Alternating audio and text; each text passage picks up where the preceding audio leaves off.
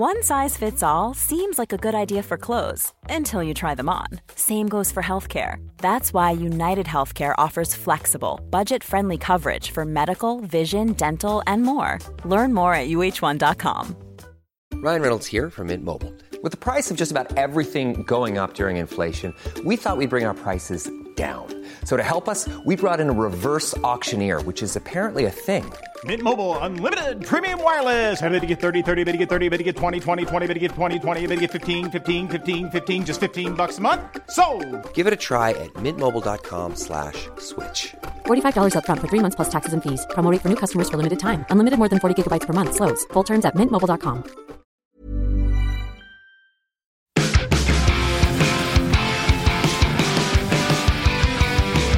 Josh Brown, you're back. Scott Tilford, it's Hello. good to be back. I've got to admit, I had a, such a one-two punch of a couple of weeks. It was such a shame. Unfortunately, was away uh, two weeks ago because I was at a funeral, and then. What a nightmare thing to happen to get COVID 19 at a funeral, which took me out of last week as well. it sounds so outdated now as well. COVID 19. So why are you still here, COVID 19? I've got COVID 23. Hate this crack. Hate this crack. But finally back, and it's good to be back and talking about video games because I've been playing a lot in Mm. my downtime. Obviously, couldn't leave the house again. So I've been playing some insane stuff. Mm-hmm. You did sort of slightly lose it a little bit. oh, a little, oh, more than a little just, bit. You know, a little bit. Um, I will say it's very good to have you back. I love his little face. His little face gets me through the week. It does, and so I'm very glad to uh, have Josh Brown back. The thing that's hilarious though is that I'm then I'm away next week and the week after, and for most of the week after that. But I am going to Japan, so it'll be, it'll be it'll be very nice and lovely. But this is the only in person wind up for the week, and we're going to try and pre-record some stuff. This is the thing, We'll- right? We'll, we'll just have to wait. We had see. so many plans. We Yes. had so many things we were going to do last week specifically, and then unfortunately the old Rona struck, and Old we viddy. couldn't do anything because I couldn't record, which was No, great. which is more than fair. But I think, um, yeah, just to uh, let the people know that there might be uh, no pods in a couple of weeks. We'll have to wait and see. We're going to do what we can. So we're going to talk about Resident Evil 4. Yes. And demos, because you have a general opinion on demos. Um, and I thought for the wind up, I didn't think if I said our names, Scott Tilford and Josh Brown. Good morning, Scott Hello. Uh, we should talk about um, the Resident Evil 4 demo that's out there and a little bit of um, some other stuff that we've been playing. And then we'll do the uh, video game news and stuff because this is always the wind up where we do the latest video game news and uh, conversations in the industry. But demos in general, you're not a fan. Well, let me clarify this because I love the fact that demos exist. I love that the industry is re embracing demos because I think having a demo for a game is a net positive. And in that period where it went away, that sucked because it doesn't give people a chance to actually see what they're playing. In a time where there are so many bullshot trailers out there, where there's so much marketing speak that ultimately means nothing, when there's so many false promises that mm. end up falling flat on day one, it's great to have a demo as a proof of concept. Mm-hmm. That said, personally speaking, I will never play a demo because most games that I want to buy, I already know in my brain I'm mm. going to get them anyway. So Like a it's movie kind trailer. Of, like exactly like a movie trailer. That was what I was going to talk about next. So, like a movie trailer for a movie I want to see, Mm. I won't watch it. Mm-hmm. So, if, when a demo for a game comes out that I want to play, like Resident Evil 4, Mm-hmm. I will avoid it at all costs. Um, something the thing is with Resi, like uh, with Resident Evil 4, because the original is such a stellar title, I'm going back through the original. I think I'm going to end up boning myself because I'm going back through the original now, and then I'll be finished that, and then I'll go into the remake, and I'll be like, I don't even want this. I've just finished it, um, which I did that with Dead Space, yeah. Um, so I, I'm kind of stopping, I'm kind of weaning myself off that, but I'm also aware that I leave for Japan um, at this beginning of next week, so I kind of want stuff for the play-in anyway. Yeah. So I don't know. The head's a mess. I'm trying to play everything as, as much as possible. But the Resident Evil 4 demo, um, to just quickly touch on that, does seem awesome. Obviously, I would recommend Jules' video. Jules and Sai have done some stuff. There's more things coming towards the end of this week. Um, but yeah, Jules did the review that went up last Friday, so go check that out for all of his thoughts. Blew my mind. What a machine. that, by the way, I've been off so much, I didn't even know we got a code and had a review in progress. so when that went up, I was like, how have I missed so much? We're just on it, Josh Brown. Don't worry about it. Yeah, you certainly are. That was uh, yeah, that was Jules. He was like, "I'll just take my days off and play through it." I was like, "Are you sure? Because you don't need to." And he's like, "No, no, no. I've got access to Resident Evil. I'll go play it when I'm off." And so yeah, Jules played through it. Um, it was all of last uh, Monday, Tuesday, Wednesday, and then uh, Dan Durkin, who's a phenomenal, one of our phenomenal editors, um, put that together on the Thursday, so it was ready for the Friday morning. Nice. Um, so we had a ridiculous turnaround, but it got up, it got online, so it's fine. Um, I'm going to talk about Resident Evil 4 stuff uh, in more in reference to what it means for the industry in a little bit, but we'll get there. Um, you wanted to talk a little bit about Dead Island 2. We do have a video on that, but you were saying about touching on it in a uh, in a podcast. We did. I wanted to talk about it last week. Mm. Obviously, didn't get the chance, but me and Jules played that a few weeks ago now. The video is um, up on the WhatCulture Gaming channel. So it's also monetized, which is hilarious. It is money. It got Yeah, monetized. it got the, and YouTube initially were like, "This is full of people getting punched through the face." Literally, uh, we can't give you money for this. And I was just like, "Well, let's try a censored version." They went, "Nah, it's still too much." so I was like, "Well, I might as well just put the full gore version out, um, because people would. I'd rather people saw that Yeah. and, and it not get monetized, um, because then at least we have something, and it's a really fun video." And then like a couple of days later, YouTube, the little pound symbol like flicked back on, and I was like, "I'm just gonna hands off this and Yeah. be like, if you guys think this is monetizable, then that's fine." There we go. Um, that game, uh, that video is, it's like a, it might as well be a fatality montage. Oh, it's 100%. ridiculous. Yeah, and so I, I definitely think everyone should check that out. But I just kind of Yes. wanted to talk about it a little bit more because I've been thinking about Dead Island 2 since I played it. Ah. And it's a game that could have fallen out the brain very easily, especially with everything else that's been going on Mm-hmm. in all of the games that have been coming out and the new trailers and all of that stuff. But I keep thinking about Dead Island 2. It made a really good first impression, Mm-hmm. I thought, and I, I can really go for a more focused zombie bashing video game at this moment in time. Mm-hmm. Like you were talking about the gore there. The gore is the thing that I keep kind of dreaming about. The flesh system. The flesh system. I feel like a bit of a sicko thinking about it so much, but it is so gruesome Uh-huh. and so gory. I want to see what else I can do to these zombie bodies, which again makes me sound like a psychopath. Do you but- think though that they're going to be able to beat the sort of like flesh exploding gun from Dead Space, where you just shoot people's flesh off? You know what? That rules. That's the bar. That That's the bar for this year anyway. And I think it might beat it. like th- the the flesh system in Dead Space. I love video games. We talk at length in podcast form about flesh systems. Yeah. Uh, the flesh system Best in kind of systems. Dead Space is amazing. You know, the idea that you you're kind of drilling through or cutting through skin and bone and Oh, tendons right down I'm to doing a contorted face in your direction, Josh. Right down to the very limb itself to get it off because Yes. the whole point of that game is dismembering limbs. It's Yeah. really effective, as is the one in Resident Evil 2. Mm-hmm.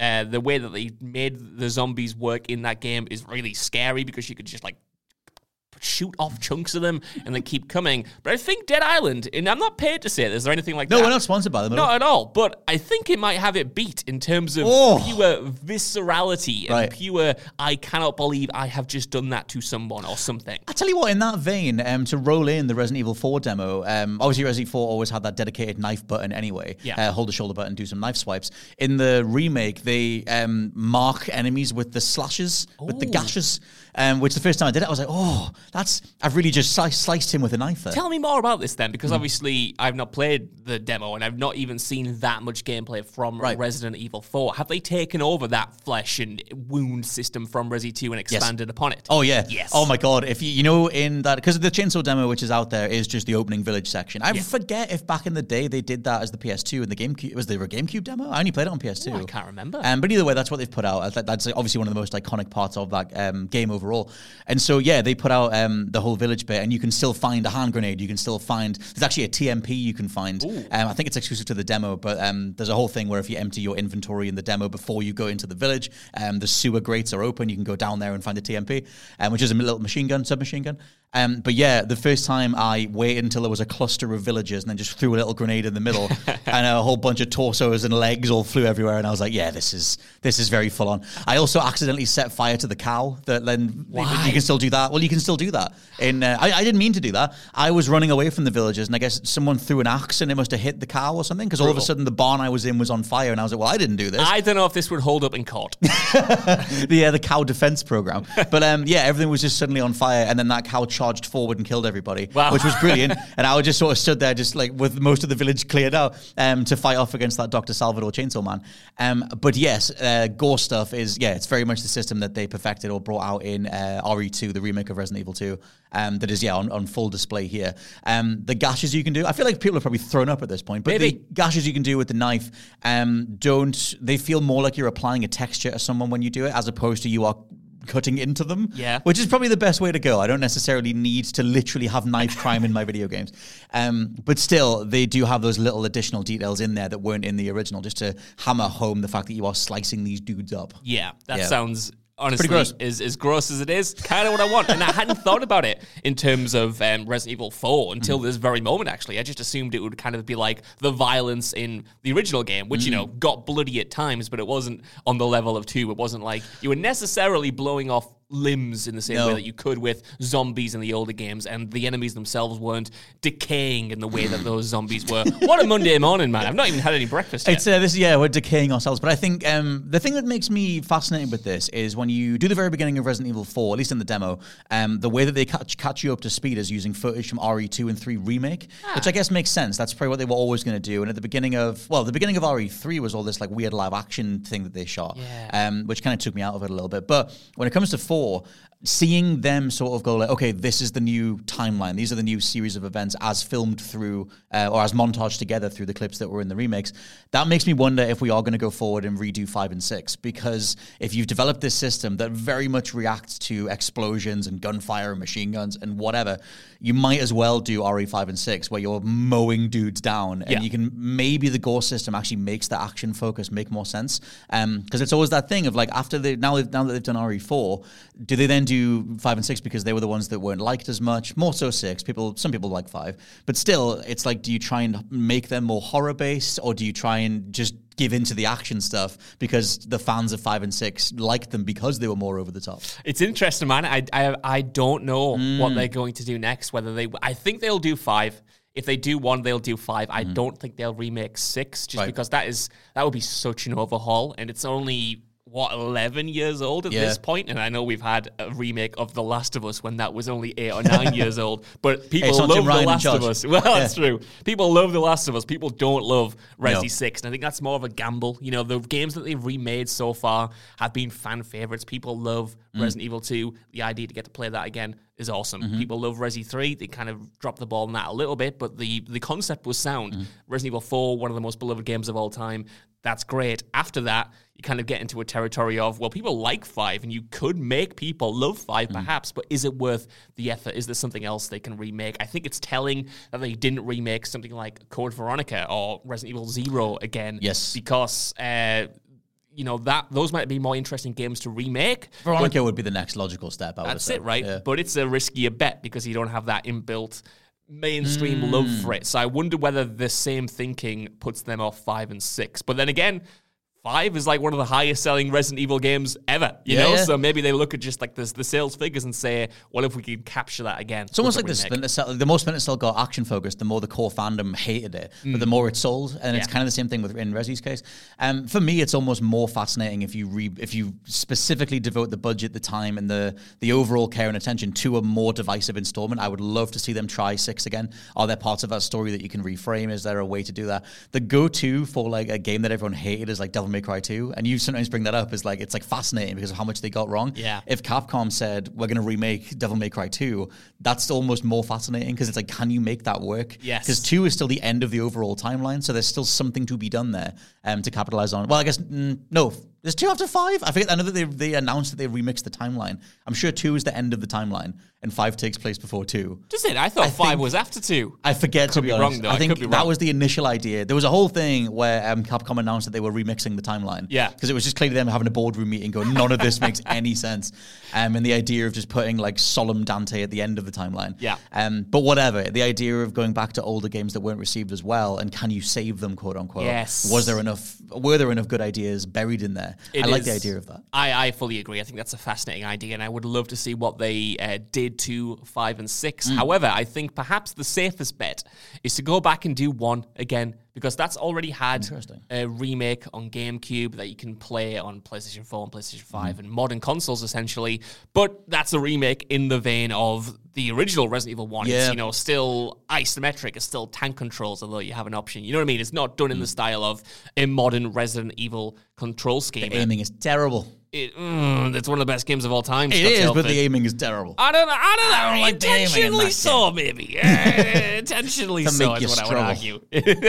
I definitely. I, mean, I, I just bought that again last night. Did you really? I'm definitely in a mindset of I'm going to have a 12 hour flight. What can I play on this 12 hour flight? And then I just I bought Resident Evil 5 and the original again. I love because I'm sick. well, Well, they're both great, man. They're both great games in their own way. And I love the remake of one, but I would be interested to see what one looks like and how Mm. one is expanded upon um, with the kind of formula that they have now for the remix with the Resident Evil 4 style shooting mechanics, with that kind of style of presentation. I would love that. That would be amazing, man. Yeah, and then and then do zero. Me, me and Jules talked about this on the UBP last week, but I love, I love, I love single location horror. And if you did a really good over the shoulder train horror, train based horror, I would take that. Like we we talk about Cold Fear every other week. We certainly it's become, do. It's the new Max Payne three because finally Max Payne three is on um, Xbox. You can just go play it, um, and that game does deserve a, a better release and everything. But um, yeah, the idea of like Cold Fear coming back, which was just this random one off horror on a boat game that I guess Resident Evil Resist uh, Revelation did to some degree, um, but you could always do that better. Let me ask you a question about Resident Evil 4. and Please I, do. I, I apologize if you've already talked about this, but my big question about how this game is going to play, I, I'm sure it's going to play amazing. Mm-hmm. Yeah.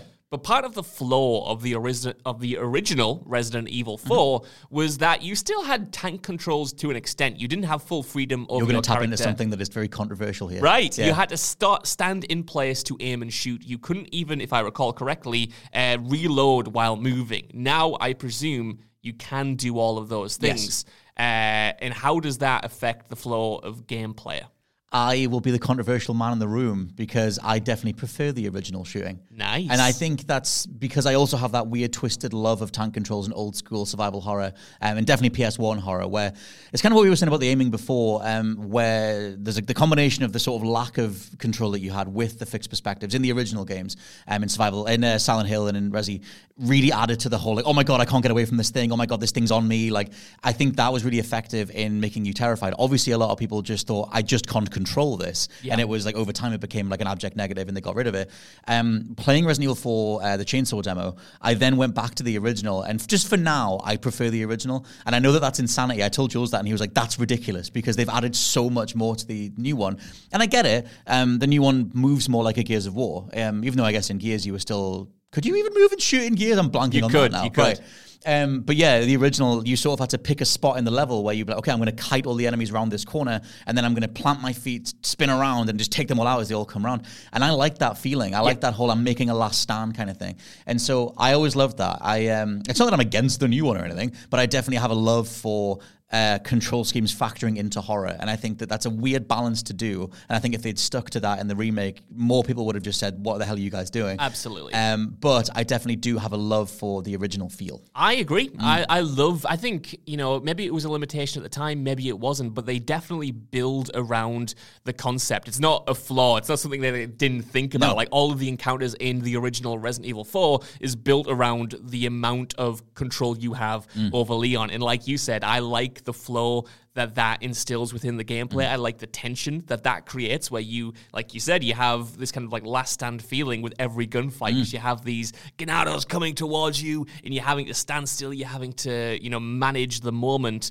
in a way that you might have more freedom if you can fully move and shoot at the same time or move Also- and reload. And, and I'm not saying again, I'm I'm also not saying one is better than the other, but it does it will impact the gameplay. And I'm gonna also be interested to see which I prefer having played both. Yeah, ultimately. yeah. I mean, one thing that the remake does uh, does way better is like weapon switching, where it's just on the D pad rather than going into the inventory. And um, obviously, you still have the dedicated knife button. But one thing of doing that whole plant your feet and defend yourself thing is that you're up against if you're up against a crowd of Ganados or enemies as they you know come towards you. Maybe one of them you go, okay, I'm shooting a couple of heads. Maybe I'll pop a dude in the knee, and then they'll go weakened. I can run into the fray and roundhouse kick the whole lot of them, Yeah. and then go somewhere else and make another stand. There's almost a tactical element to that um, that isn't really there in the remake necessarily. Although you can still do the quick turn stuff. You you can force that method of play if you want.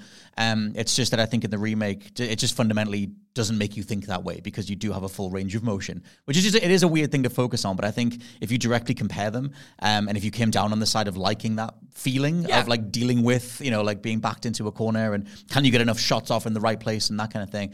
Um, yeah, I actually just for now, and I've not played the full game. I've only played the demo. Um, I, I prefer the original for now.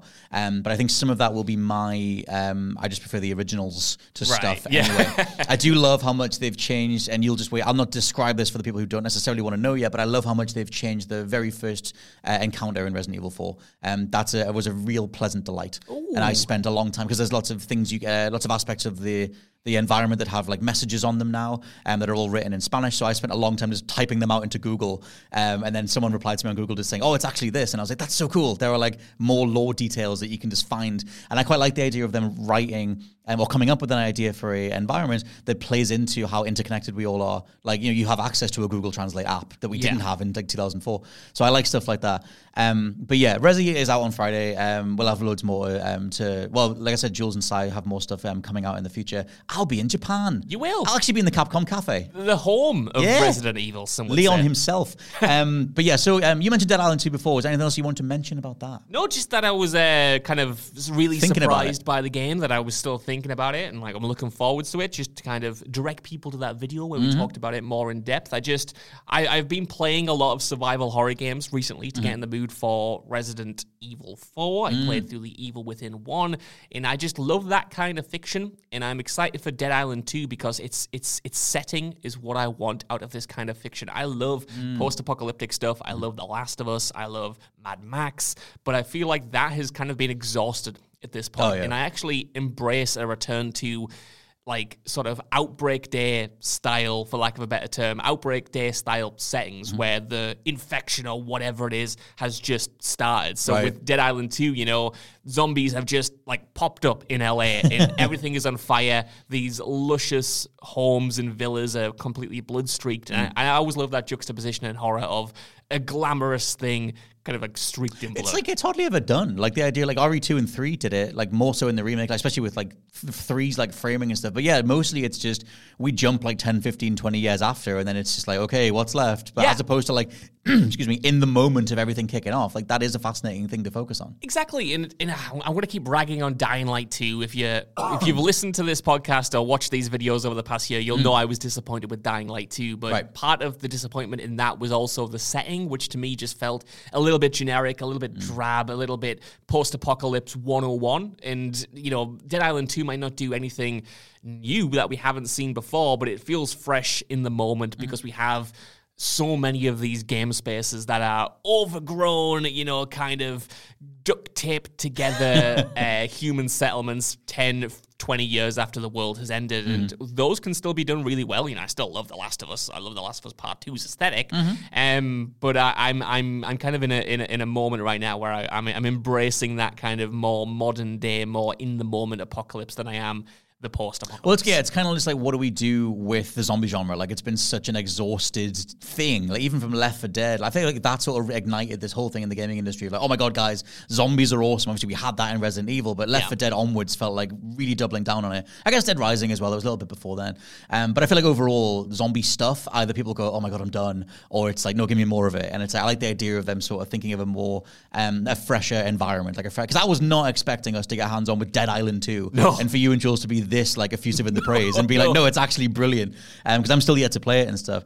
Um, I do want to talk about, um, and we'll get to gaming news and stuff after this. But um, you've also been playing The Long Dark, which is one of the most overlooked survival games like in recent memory. I love that game. I didn't play that much of it, um, but I love the whole idea of it. It was back in the boom of um, of survival stuff, like 2015, I think, is when it came out. It was in early access for a long, long time ago, yeah. Um, but the whole idea of like wind chill and all these different environmental effects and like really dealing with like almost Breath of the Breath of the Wild made it bigger. The idea of like, oh, if your uh, character is freezing, make a flame, make a fire, and then sit next to it for a while to get warmed up. And I know that a lot of those mechanics are like survival 101, but I always loved what the Long Dark was going for. I only ever played it in the early access period, but I thought it was really cool. I'm really surprised by how much I'm loving it. It's been in my backlog to get to for years at this Eight point. years. Literally a long, long time. And I've never just found the, the time to sit down and play it. Uh, like, because survival games aren't necessarily my Hmm. thing either, or it's not something I go to often. Mm-hmm. Uh, but obviously, having a week inside, I decided to jump into it finally because it was on the PlayStation Plus.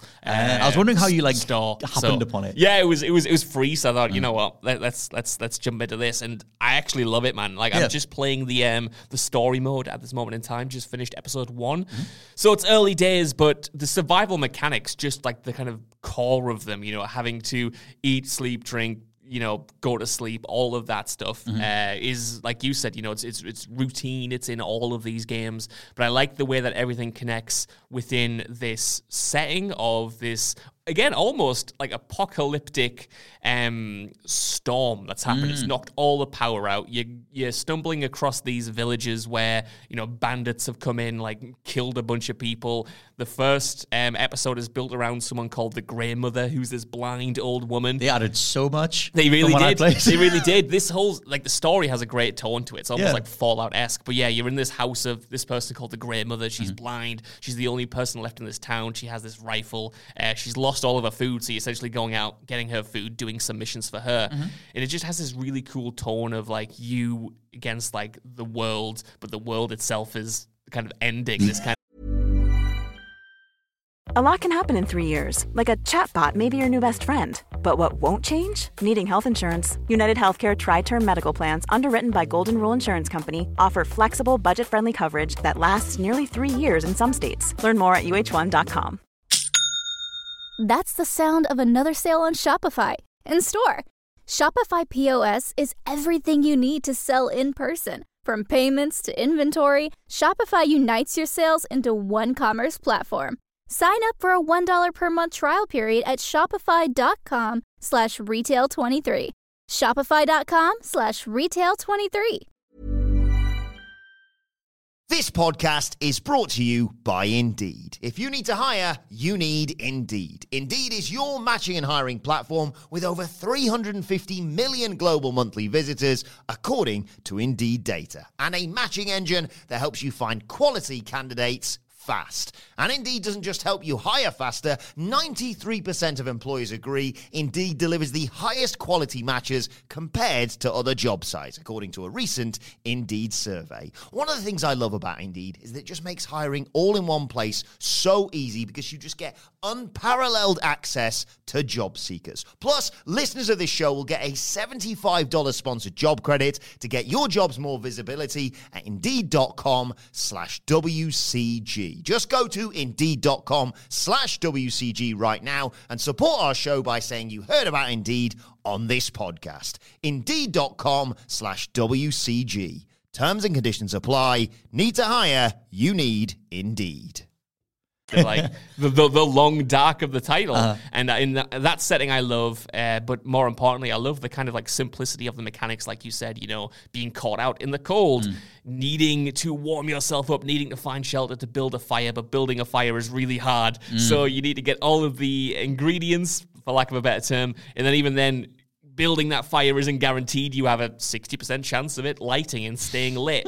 and it's just that kind of like moment to moment stress which I usually don't go for because it mm-hmm. stresses me out too much, but is, is is really well balanced in this. And in the story mode, at least, having that home base is great. Like stumbling across a deer that's just been killed by a wolf, so then you scare the wolf off, and then you take the deer deer's meat, and it feels like you've just won the lottery because then Yeah, you've got yeah. like a bunch of this meat you can then cook and put in the fridge, and there's you sorted on the food In the Uh, fridge? Yeah, well, uh, in your home base, you got a I was just because when I played it, it was like it was in early access, so it was like you had a big open environment. There was a pack of wolves, there was a big lake, and there was a lake house with some smoke coming out of it. Yeah. and so you could go to the lake house, but there wasn't anybody inside it. But then you could use that as a place to like yeah, like bank some shelter. Yeah. and then you would try and explore around that. And I found like a big there was like a dam.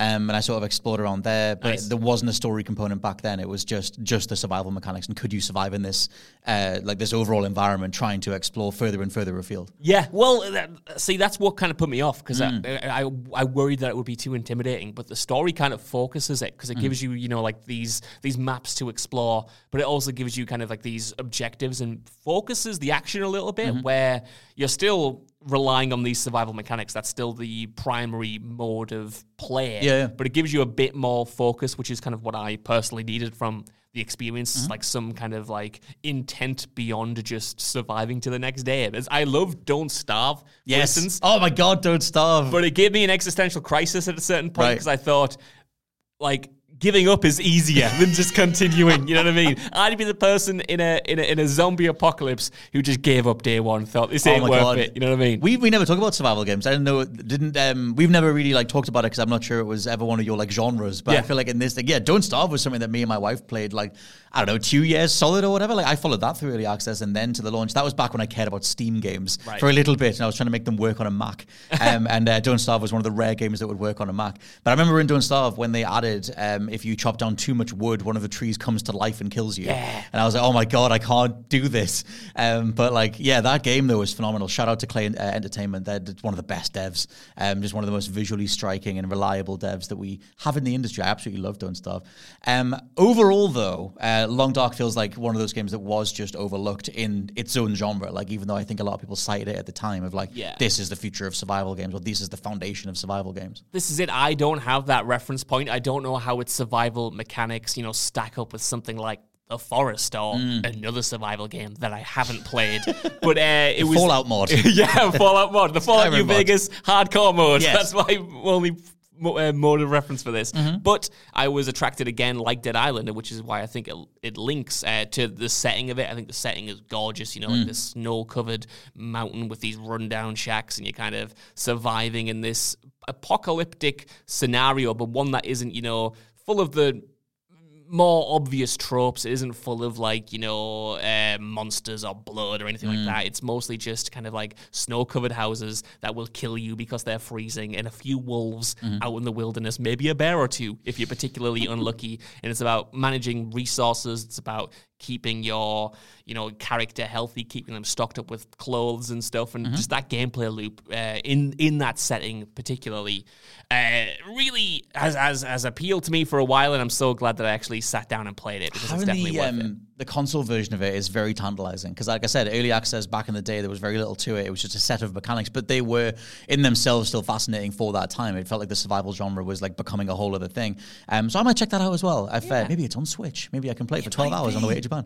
um, I will see. Um, Evil Within 1, um, you mentioned getting through that stuff as well. Um, we should talk about some gaming news because there's loads of stuff. The only other thing I was going to touch on is how cool I think um, the fact, because basically, like, we'll get to gaming news, but overall, my last sort of few days, I've just been trying random, random stuff, and I kind of got sucked into a Nintendo Switch Online hole Nice. because I think it's really like kind of heartwarming, and this is a stupid thing to be heartwarming when it's such a capitalistic practice. But the idea of having 30 years worth of entire franchises just on the Switch, I know I'm paying for them. I'm paying the stupid Switch Online expansion pass price, but you can play 30 plus years of like almost all the Mario's. Like the only one that they're missing um, is Galaxy 2, but you can play all of them, like original Mario, even like Doki Doki Panic, which became Mario 2, and like, and then the original Mario 2, like the Lost Levels. You can really go through those franchises. So I kind of fell in a hole of like, I'm going to go through every single Mario, I'm going to go through every single Kirby, I'm going to go through every single Metroid. I'm not going to finish every single one of them. I have done that in the past for most of them, but I ended up just doing that. Me and my wife sat down and just played through all the Kirby's, and I think it's lush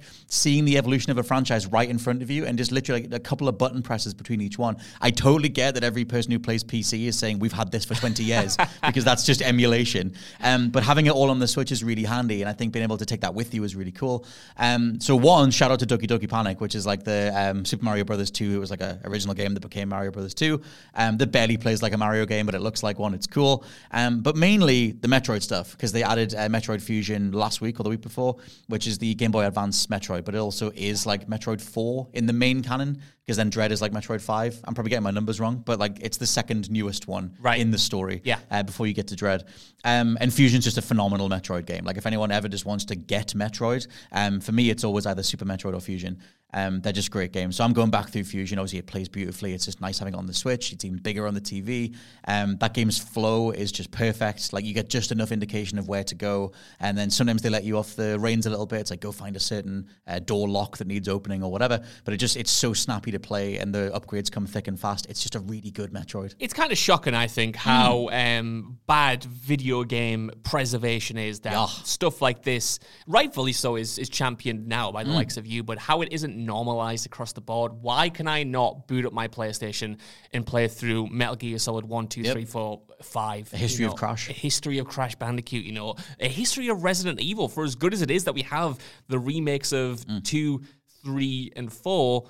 The fact that you know Resident Evil Two is so hard, the original is so hard to come by in its original form sucks, man. Yeah, like, yeah. and it it's it. People love, I think, the ability to have that history at your fingertips. It makes you appreciate the modern games, and it allows you to try a piece of history that you might not have experienced. Mm. I have been begging Nintendo to put more Zelda games on the Switch for years, and they Mm. finally started to do that. But why wasn't that stuff there at launch? Why? Yeah. Why are you not opening up your catalog to potential new lifelong fans? When I you know, jumped into my first proper Nintendo console that I owned that wasn't just a Wii that my family had uh, with the Switch and played Breath of the Wild. All I wanted to do was discover more about Zelda, but at Right. the time, there was no other Zelda game on that platform. I think it was when the um, the remake of the kind of like 2D one was just about to come out, Link's, Link's Awakening, Awakening. yeah. I think that was only announced at that time. So literally all I had was Breath of the Wild, and it's just to me it's such a shame and it's such a missed opportunity to not honor that history. And it's cool to see that Nintendo seems to finally be getting that again with It's- these uh, Metroid games and with all of these uh, other Mario titles that they've been putting on their Yeah, well, it's yeah, it's worth saying that all the Zeldas are on there now, other than Twilight. Well, you haven't got Wind Waker or Twilight Princess, Yeah. but um, but you do obviously Skyward Sword HD, Breath of the Wild. If you go further back, you got the original one, and like even like Legend of Zelda 2, There's like weird side scrolly attempt at Zelda that like some people love, some people hate.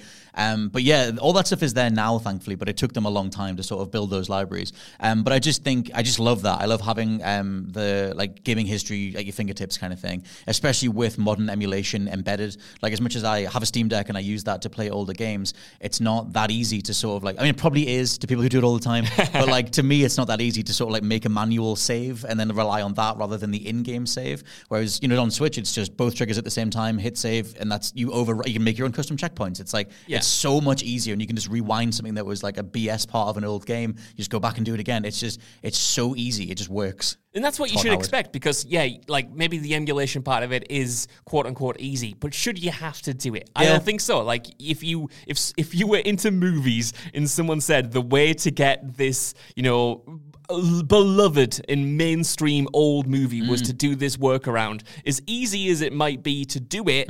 Why should you have to do it? Like in, in, in the modern age where we have all of these streaming services, where we have all of these platforms, where we have so much digital, so many digital storefronts, like as easy for as easy as that is, like uh, in my opinion, publishers and console makers should be taking that stuff more seriously and Totally. be implementing these tools that makes it really easy, that makes it really accessible for people that aren't just the diehards who you know really want to dedicate the time to go back. Well, that's why um, I just really hate the PlayStation Plus premium tier. it's like I just compare what they are offering at that top tier. Um, well, you got Ape Escape, Legend of Dragoon, a couple of Syphon Filters, Yep. Whatever, compared to the entire history of Mario, Zelda, Metroid, Kirby. Like it's it's ludicrous that they don't have that, especially when it's Sony and you have all these um, you know historical PlayStation IP.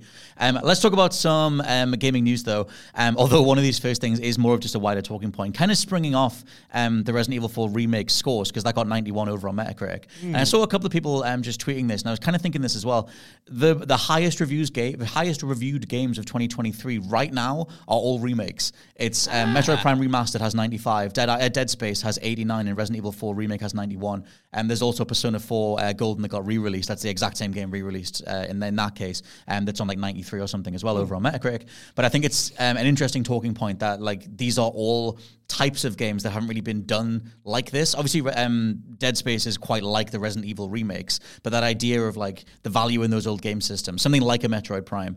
Um, and something like how pioneering Resident Evil, uh, Resident Evil was, like remembering how that felt, Yeah. and just sort of there's something in those old games coming back and dominating, and Yeah. being able to sort of modernize themselves in a way that I think is kind of worth talking about in terms of when you parallel it with the amount of live service games that are just dying on their arse, and the fact that Suicide Squad has been delayed indefinitely, and things like that, where you know the likes of Exoprimal, Suicide Squad, games that just don't, no one cares. Like it'll come out and maybe you'll try it. And MultiVersus has completely died. Like had a good couple of weeks and then died. It's like there's something about the fact that these games are coming back with great story components, great characters, a reason to play them, and they're designed to be finished. Yeah. I think that's another thing is that they're designed for you to see all of it.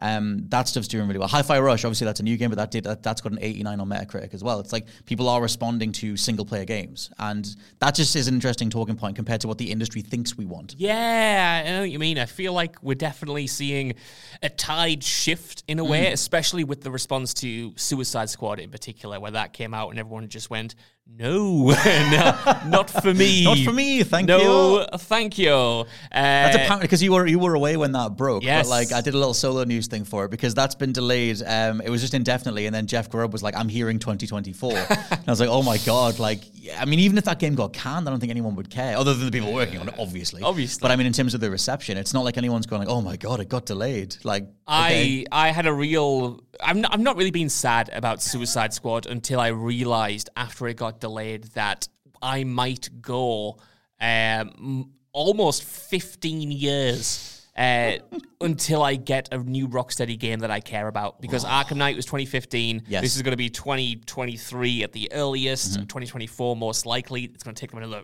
what four years at least to make something after that. And Right, then there's right. not even a guarantee that I will care about that. So I and even then, the, the founders have left the studio now. Yep. Like, yeah. So I was thinking about it in those terms, just you know, kind of lamenting the passage of time and how Mm. long games get, uh, how long games take to be made. But yeah, Suicide Squad in particular is is not tickling my pickle, No. and I don't think it's tickling the pickle of anyone. Pickle remains untickled. It certainly does. In the same way that um, Dead Space, Metroid, and Resident Evil 4 seem to be tickling everyone's pickle. Need to get off this analogy, uh, this metaphor. Um, but but also, I think it's interesting that you know it also to me it indicates yes that people are responding to these kind of more classic styles of games, these mm. games that can be finished. But also, are they cheating a little bit, Scott? Because they have taken three of the most beloved games ever made, definitely two of the best games ever made with Metroid Prime and Resident. Evil hmm. 4 and then remaking them. They couldn't really miss, could they? Like they would Not have to really. be trying to miss and Yes. Not get a really high score with hmm. those, especially with the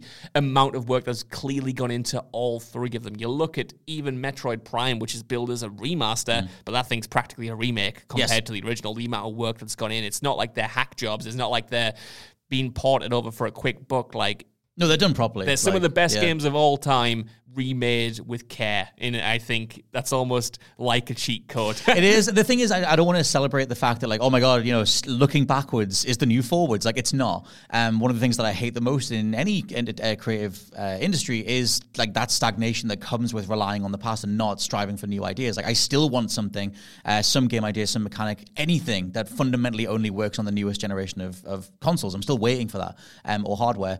Um, but it's more just a reminder of, like I said, what the industry thinks people want. Because every time they keep trying this whole four-person co-op looter shooter, whatever, um, your Suicide Squads, your Ex- Exoprimals, um, and also I don't know if you watched the Capcom Spotlight when they you probably didn't do it um, when they revealed that the Resident Evil 4 demo was going to be available. They did Spotlight Exoprimal, and that thing was full of premium currencies, skins, pre-order for this, the four loot color tier thing, everything that everybody hates. But it was obviously sugarcoated with like, but also there's a Resident Evil 4 demo over here, so don't worry about it. Right. But I feel like Exoprimal is just going to again die on its ass because who wants that? Who wants to take an idea that could be Dino Crisis and flesh it out into like Anthem? Uh, It's not even fleshing it out; it's taking the flesh off and then just stringing out the bones until you can uh, monetize them. And so, yeah, I just think that that's an interesting talking point. That some of the highest reviewed games, compared to the ones that have been bombed uh, or have bombed, um, are old school games from the 2000s, from the quote unquote golden era. Because I think Yes. we we go back and forward on: do we have the nostalgia glasses on, or certain points of the industry were better, or certain ideas were getting off the ground that aren't allowed now, um, or wouldn't make enough money now, or whatever it is. Um, and at least critically, and obviously sales wise, these are doing very very well. So I think that's an interesting talking point as the year rolls out. Um, eXputer.com um, are reporting that From Software have an unannounced project that's been in production since January 2022. Uh, I'm just going to quote their write up. Um, they said, according to LinkedIn profile Kenneth, uh, from Kenneth Chan, a producer slash director at From Software, it was revealed that the studio has been working on an unannounced project since January 2022. The project is separate from Armored Core 6 Fires of Rubicon. What a name! What a name. What a name for a game. Fires of Rubicon, uh, which was announced at the Game Awards last year. Um, they also said, uh, they cited an interview with Hidetaka Miyazaki talking to 4Gamer, uh, where he was asked about what he wanted to do after Elden Ring. Um, and he said he wants to work on an abstract fantasy project. Now, this kind of goes alongside stuff that we've talked about before the idea of Brandon Sanderson, the sort of um, legendary fantasy writer, doing whatever the next Elden Ring style game is. Um, so the idea of, you know, a more higher fantasy game coming, that still, for me, is still in the same maelstrom of what that's actually going to be. Yeah. But I guess it's worth knowing, regardless, that they've been working on something since January last year that isn't Armored Core. That So- kind of crazy crazy, aren't they? Like, oh, their turnaround is insane. as a company. Yeah. Uh, they they cover so much. I Mm-hmm. mean, lest we forget, we've got Armored Core, but we've also got the Elden Ring expansion that's Yep. coming that they just announced um, last month as well. So Mm-hmm. the the idea that they would have two games in a DLC seems crazy. but if anyone can do that, I think From Software can do it. And you know, I hope that they're kind of like reaping the reward for Elden Ring. I hope that's given Mm. them more resources, more time, more money to be able to pump into these projects and have them, you know, be as premium as that game was. Mm-hmm. And to me, I'm just excited to see whatever they do next. Like if you asked me last year, do I want to see a new Armored Core? I'd have said no. but from software have enough trust uh gained from me that I can just be like, okay, let's see how that turns out. Yeah, like, you want to do it? What's what are you interested in? Yeah, I'm curious how that thing plays. I've not even I've played like what Armored Core 2 Mm. for like 10 minutes at a friend's house. Like I barely remember how that thing even moves. Um, but I'm curious what that is. I think for me it's like we just talked about that idea of like, you know, what the industry thinks you want and like that idea of like turnaround and the idea of back in the 2000s reusing game engines a lot more than they do the, like a, a lot of projects do these days. The idea of something like Resident Evil 2 remake and then 3 remake coming so soon after was because there was a lot of re- just using the same engine, the RE engine that Capcom made uh, for RE2 remake that then gets used in RE4. So you have quite a consistent rollover and villages in the middle of there too. Um, I feel like the way um, that From Software operate, they do use a lot of the same engines over and over again in, in, a, in a great way. Like they make it work. It's not like Bethesda where you see the cracks in the forming kind of thing. Um, and they were able to go from, you know, do the Dark Souls trilogy, do your Bloodbornes, and then step it up with Sekiro and everything's faster and whatever. And then and then Elden Ring is like the most grandest thing they've ever done. So I feel like I trust this. Like Yeah. even though it is quite a short timeline, um, they've largely hit a game every two years for the last decade or so. So like whatever this is, um, it'd be insane if it's a whole new IP again. But I imagine it'll just be Elden Ring two. I'm just gonna go out there and say it's Elden Ring two, written by Brandon Sanderson. Here's the thing, though, right? You say it might be insane if it's a new IP, but would it? They went. Maybe from not. Dark Souls to Bloodborne to Sekiro to Elden Ring, and yeah, you Hmm. had Dark Souls sequels within that. But I think, man, they're they they absolutely love a new IP over at that company. And, it's a little bit of him that. and I think that if this game is separate, it would make total sense because I do think an Elden Ring 2 will come at some point, Hmm. but it wouldn't be in their MO, I don't think personally, to to rush it out. They always like to change things up. And while I think there's too much money in not doing it, I think the DLC will satiate fans and hold them over while they do Hmm. Armored Core, while they do this high fantasy game, and maybe even something else before they get around to Well, a proper they've, sequel. they've managed to get into that position like Naughty Dog, where people are excited for the next From Software game, which Yeah. is such a rare thing to be able to cultivate. Because I always thought, and I largely do think, that the only reason they did new IPs each time is because they had a different publisher every time. So it's Hmm. like Sony owned Bloodborne, Activision owned Sekiro. Um, it was always that whole idea, and Bandai Namco have Elden Ring. So it's like if they like that idea of that's they have to do that. And so I always thought they were maintaining their um, independence as a creative team by switching publishers and not being beholden to a publisher saying we want another one of them. Yeah. Because Activision Yeah. would have made them do a Sekiro too. And I have to imagine they negotiated something to not bleed that franchise into the ground. it's it's still insane, by the way, that that is an Activision game. Mm. I know. Like, doesn't make any sense. like the best whatsoever. published Activision game in quite some time. Yeah. Uh, just because of whatever magic uh, Miyazaki's managed to pull off with his contractual terms um, as they put that together. But yeah, in theory, I mean, we, we've got uh, Fires of Rubicon later this year, I think, for Armored Core, and then there's the Elden Ring stuff is this year as well. Mm-hmm. Um, yeah, and then like next year will be whatever the next big From Software thing is, even though there's another big thing in Armored Core this year. Um, I wanted to mention as well, this is just another talking point thing um, from analyst Benji Sales, just saying the Kepler Interactive, who published um, Sifu and Scorn, um, they've they've uh, said that both those properties were highly successful. Um, this is just written up by Benji over on his Twitter. Um, just saying that in 2022, the, um, the publisher said that they had hugely successful launches from Ebb Software making Scorn and Sloclap making Sifu, um, and said that Sifu has sold more than two million units, which I love. That is great. As someone who adored Sifu. I'd love a sequel to both of those Yeah. games. I really would. I mean, for as Sequel much as. Scorn was probably more divisive than Sifu, it was still very nice, wasn't Game it? of the game of the year. Don't think that's true. One of the games of the year. One of the, it, It was, was a game of the year. Top 50 It was pretty good. It was, it was a game that came out last year. It did. it was one of the games of the we year. We should agree with we can agree on that one at the very least. But I love Scorn. Had a lot of potential. I think, Yes. I think we can both uh, agree on it. Had a lovely aesthetic. It had Very wet. Some really very wet. Not the game wet, just literally wet. No, Uh, that's what you want to remake, mate. Yeah, I don't know. Get Eliza Dushku back in. I Yeah. don't know if that's true. Is she even still alive? I have no idea. She will be. She's doing stuff. Yeah, I hope Probably. so. Yeah, Wet definitely. too. Yeah. Wetter. Bring it back for Buffy as well. Buffy was really good. the Buffy game. Do they- oh. make the Buffy game? Do the Alias game while you're on. That ah, game I had that. around the corner stealth takedowns Okay. years before anyone else did, and I loved it. and then we'll top it all off with a remake of Lost. The game. Yes, and Dark Angel. No, just no? lost. Just okay. lost. You- you don't, want to get push too it. carried away. Don't push it. The old Don't push it. ABC bundle. you can get to put some stuff out. Um, sorry, you were saying something about how awesome Was things I? were. I was just talking about how I would love a sequel to both those games. Yes. And it's it's exciting that uh, they were both successful, Mm-hmm. considering um you know they weren't these massive mainstream releases. Uh, I know S- Sifu was aligned with Sony, Scorn was aligned with Xbox. That came out Game Pass day one. Mm-hmm. So it's cool to see that they found an audience because they very much could have just fallen by the wayside. I think Sifu, especially, which came out, you know, right next to Horizon Forbidden West and right next to Elden Ring, that could have just been kicked in the bin. Uh, so the fact that it wasn't, in the fact that it's, I think it's getting DLC now. There's, right there's like a season pla- a season plan thing rolling out, and they've already added like a like a bullet time mode where like different uh, enemies slow down when you hit them. There's a bunch of different photo mode filters and costumes. Um, yeah, I think they announced some other part of like arena DLC that they're doing as well. Nice. That game though, I mean, I loved Sifu so much. I feel like uh, the way that even the way the story's set up, the idea of like hinging the whole time mechanic on a certain medallion, and maybe you can give that to a different character. Maybe that's how you do a Sifu too, um, or maybe you have it that your character passes it on to the next person. Yeah. Um, and it's like the it's the bloodline lineage of people who can manipulate time to get revenge or whatever. There's so many. There's that game was just so cool. It was just so well put together. It was so fun and stylish. I love Sifu. If they want to do a whole Sifu like trilogy, that'd be lovely. Play Sifu, I think, is Play the, uh, the the takeaway point of this whole Play podcast. Please play Fu. Yeah, it's good to just put words before foo. this has been the entire. That was just the entire battle podcast. This has been the wind up foo, the wind foo.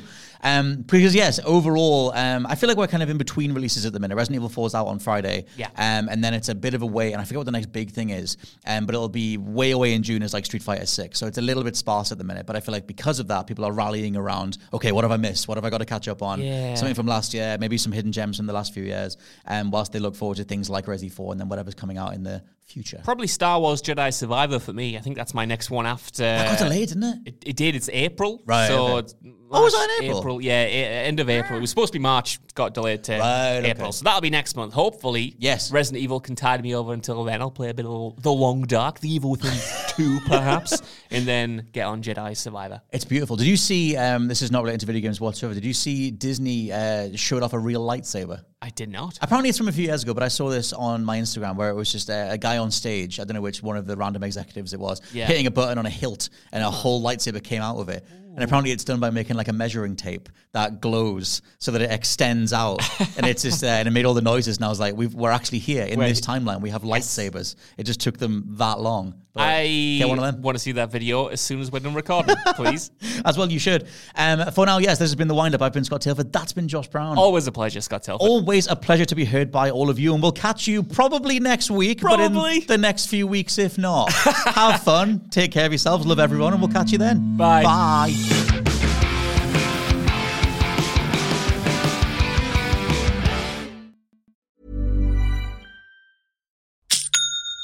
That's the sound of another sale on Shopify in store. Shopify POS is everything you need to sell in person. From payments to inventory, Shopify unites your sales into one commerce platform. Sign up for a $1 per month trial period at shopify.com slash retail 23.